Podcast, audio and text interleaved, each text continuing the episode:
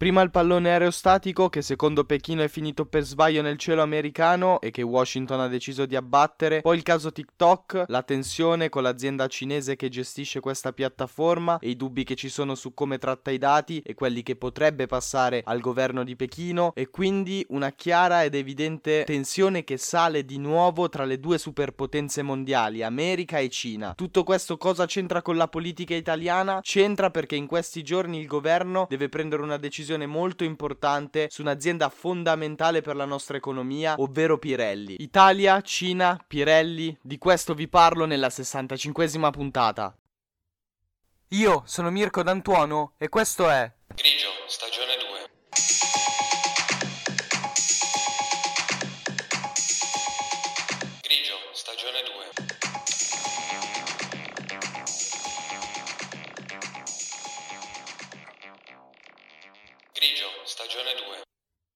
Come vi dicevo nell'introduzione, nelle ultime settimane si sono susseguiti degli eventi che hanno reso abbastanza evidente come la tensione sia tornata a salire tra le due superpotenze, tra America e Cina. Un errore che sia finito nel cielo americano secondo Pechino, mentre una mossa voluta secondo Washington, che ha deciso poi di abbatterlo anche per capire che informazioni davvero questo pallone aerostatico potesse captare. E poi c'è stato tutto il caso relativo a TikTok, il social network che ha avuto un grandissimo successo ultimamente ultimamente e che è di proprietà di ByteDance, che è un'azienda cinese. Ed è proprio questo che crea preoccupazione soprattutto negli americani perché ancora una volta si ha il dubbio che questa azienda possa passare le informazioni private che ottiene grazie al social network, grazie a TikTok direttamente al governo cinese. E quindi il Senato americano ha vietato di scaricare questa applicazione sui dispositivi presenti ad esempio all'interno dell'istituzione, così come è stato chiesto ai membri e ai componenti del governo federale federale americano di cancellare TikTok. Stessa decisione presa dal Parlamento europeo che ha vietato ai propri dipendenti di utilizzare l'applicazione di proprietà di ByteDance. Le tensioni tra Cina e America non sono nate con lo scoppio della guerra in Ucraina, ma sicuramente il conflitto le ha fatte emergere di più. L'America si è schierata subito e nettamente con l'Ucraina, la Cina ha mantenuto per tanto tempo una posizione che poteva sembrare neutrale, poi ultimamente ha provato a cercare di fare da garante, da collegamento tra i due paesi per arrivare a una pace, anche se è evidente che sia molto più vicino alla Russia piuttosto che all'Ucraina. Sono le due superpotenze, sono gli stati leader da una parte dell'Oriente e dall'altra parte dell'Occidente. Sono due stati che in un momento come questo di forte instabilità internazionale, di riassetto degli equilibri internazionali non vogliono perdere terreno e anzi, se possono, cercano di fare un po' più di strada per arrivare a raggiungere quello che è il loro obiettivo, ovvero diventare l'unica grande superpotenza. Ed è quindi normale che ciclicamente la tensione tra Pechino e Washington tenda a salire. E in tutto questo l'Unione Europea che cosa fa? Ovviamente è più vicina alle posizioni che sta mantenendo Joe Biden, ovvero il presidente degli Stati Uniti. Allo stesso tempo però la Cina è un partner commerciale fondamentale e quindi anche se c'è da creare della frizione l'Unione Europea lo deve fare con più diplomazia. Questa posizione più attenta è la stessa che mantiene anche l'Italia nei confronti della Cina. Diciamo che sul nostro posizionamento internazionale non ci sono molti dubbi. Siamo alleati degli americani, facciamo parte della NATO e stiamo portando avanti il sostegno all'Ucraina. E questo, c'è da dirlo, è stato anche un merito di Giorgia Meloni perché al governo si trova con persone che a volte hanno reso un po' più complesso questo compito. Pensate soltanto alle dichiarazioni filo-putiniane rilasciate da Silvio Berlusconi, oppure alle posizioni un po' ambigue che hanno tenuto alcuni esponenti della Lega. Esattamente come per l'Unione Europea l'Italia deve riuscire singolarmente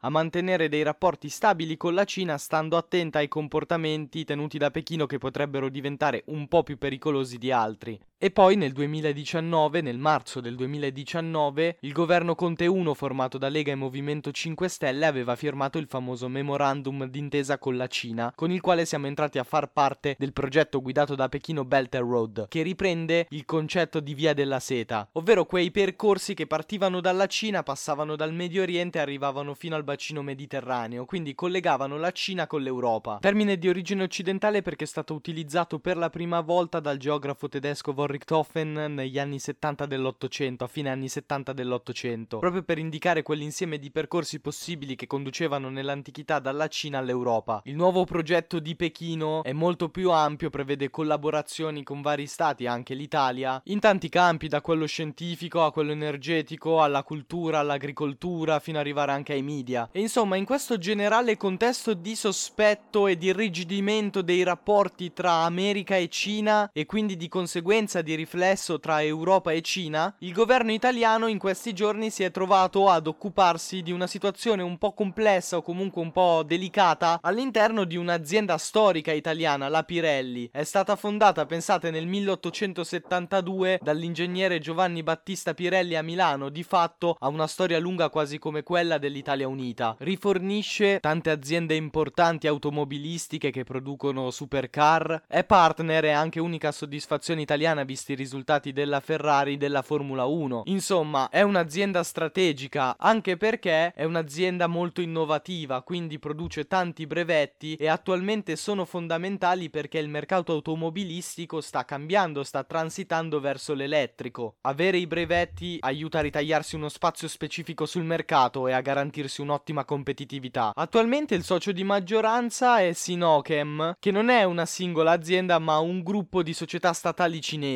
Di fatto è una holding di proprietà della Cina possiede il 37% delle quote azionarie e dato che la Cina sembra essere molto avanti nella transazione elettrica del mercato automobilistico, vista la tensione aumentata tra la Cina e l'America e quindi come vi dicevo prima anche tra l'Europa e la Cina, il governo italiano ha chiesto agli altri soci di Pirelli di limitare in qualche modo le informazioni che vengono passate sugli sviluppi tecnologici a Sinochem. Ci si muove un po' sul filo del rasoio, nel senso che non si vuole costringere comunque la holding cinese a vendere fare la sua parte. Uno per non creare uno strappo troppo netto con Pechino e due perché comunque a livello economico all'interno dell'azienda è importante. Il governo italiano dalla sua ha un'arma, ovvero può attivare i cosiddetti Golden Power, ovvero dei poteri speciali che gli permettono di intervenire all'interno di società che si trovano in ambiti strategici per l'interesse nazionale, come è il caso di Pirelli. Di fatto consente all'esecutivo italiano di dettare qualche regola in più all'interno della società, dato che sono sono poteri attivabili su aziende che operano in settori strategici. Questi consentono ad esempio di negare l'acquisto di partecipazioni da parte di alcune aziende oppure negare le condizioni a cui sono state vendute certe partecipazioni e poi gli consente anche un intervento più diretto all'interno dell'azienda perché può dire no, può opporre il proprio veto ad alcune decisioni che vengono prese all'interno della società. All'interno di società quotate come Pirelli, i vari azionisti possono tra di loro stringere dei patti in modo da coordinarsi per portare avanti una politica politica all'interno dell'azienda condivisa. Ad esempio si possono accordare su cosa votare nel consiglio di amministrazione, su cosa votare per quanto riguarda l'ordine del giorno che c'è in quel momento. Il nome tecnico di questi accordi è patti parasociali. Un accordo di questo tipo c'era tra Sinochem e i soci italiani di Pirelli che sono Camfim e Marco Tronchetti Provera, che è l'azienda di proprietà di Marco Tronchetti Provera. Ovviamente questa tipologia di patti passano prima sotto la supervisione della presidenza del consiglio Consiglio. Infatti a febbraio i soci italiani avevano comunicato al governo la loro intenzione di rinnovare il patto parasociale con Sinochem. In quel periodo, secondo alcune voci, come riporta il Corriere della Sera, si diceva che la holding cinese avrebbe venduto le proprie quote, probabilmente perché al governo italiano non andava molto bene il rinnovo di questo patto parasociale. Ma poi le voci sono state smentite e Sinochem non ha venduto nessuna quota. Nelle settimane successive poi la Marco Tronchetti Provera, la Canfim e la Brembo, che è un'altra azionista di minoranza maggioranza di Pirelli hanno stretto un accordo di questo tipo e hanno deciso di coordinarsi, come vi dicevo prima, per il voto sull'ordine del giorno che c'è da esprimere durante le assemblee ordinarie o straordinarie di Pirelli. Sinochem vorrebbe rinnovare il suo patto parasociale con i soci italiani di Pirelli. Su questo però non si conosce ancora la posizione ufficiale del governo italiano che potrebbe attivare il Golden Power, quindi attivare quei poteri speciali con cui potrebbe dire no a questo patto proprio per riuscire a limitare le informazioni informazioni sugli sviluppi tecnologici che vengono forniti a Sinochem e tutelarsi da possibili intromissioni non gradite del governo cinese. Nell'ultimo consiglio d'amministrazione di Pirelli ci si è limitati ad approvare i risultati definitivi dell'esercizio 2022, che ha confermato i risultati che ci si aspettava positivi per quanto riguarda l'utile netto consolidato, che è cresciuto del 35%, così come sono aumentati anche i ricavi del 24%. Ma per approvare il bilancio